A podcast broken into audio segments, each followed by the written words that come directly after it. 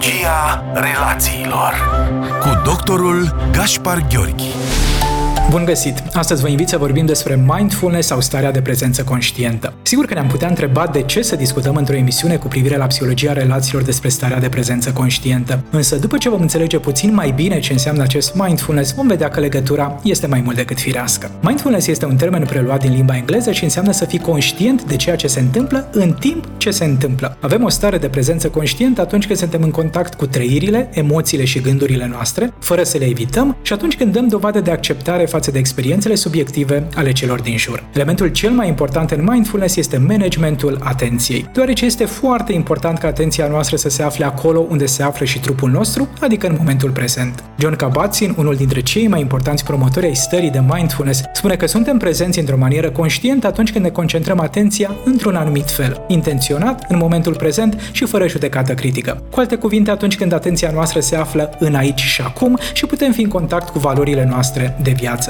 Vă puteți imagina cum ar fi data viitoare când sunteți foarte supărat și partenerul de viață dă dovadă de o stare de prezență conștientă, fiind prezent în așa fel încât întreaga atenție și o îndreaptă asupra dumneavoastră, dând dovadă de ascultare și acceptare față de emoțiile și sentimentele dumneavoastră? Ei bine, cred că va fi una dintre cele mai frumoase experiențe pe care ați trăit-o în ultima perioadă. Ancora principală pentru a exersa starea de mindfulness este respirația. Și aici ne referim la respirația abdominală. Acel moment în care inspirăm pe nas, ne asigurăm că ducem aerul până în abdomen și apoi expirăm pe nas sau pe gură. Experții în mindfulness ne încurajează ca aceste exerciții de respirație să le facem pe 4, 5, 6 secunde. Cu alte cuvinte, inspirăm pe nas preț de 4 secunde, reținem aerul în abdomen 4 secunde și apoi expirăm pe nas sau pe gură timp de 4, 5, 6 secunde.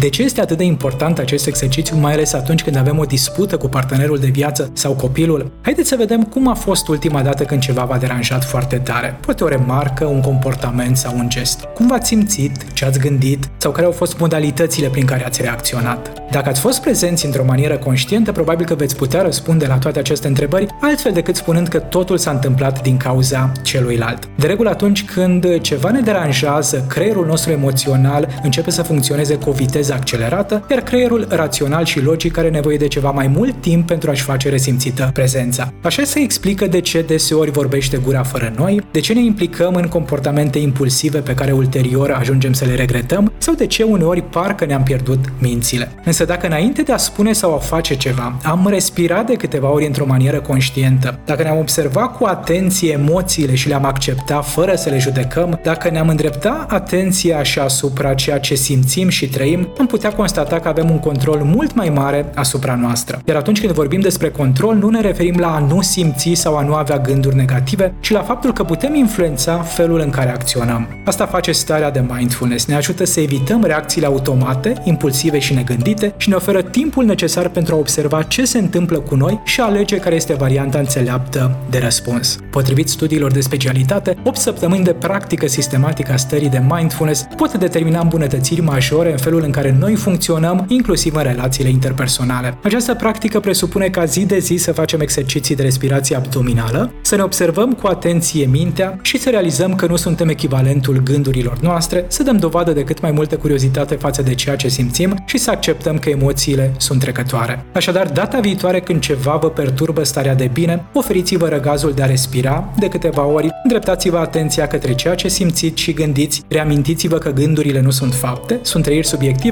și întrebați-vă care este cea mai înțeleaptă modalitate de a răspunde, care să oglindească atât inteligența dumneavoastră relațională, cât și maturitatea psihologică. Atât pentru astăzi. Până data viitoare să rămânem cu toții sănătoși și să ne reamintim că atenția și impulsivitatea pot fi cel mai bine gestionate prin practica stării stării de prezență conștientă. Pe curent! Psihologia relațiilor cu doctorul Gaspar Gheorghi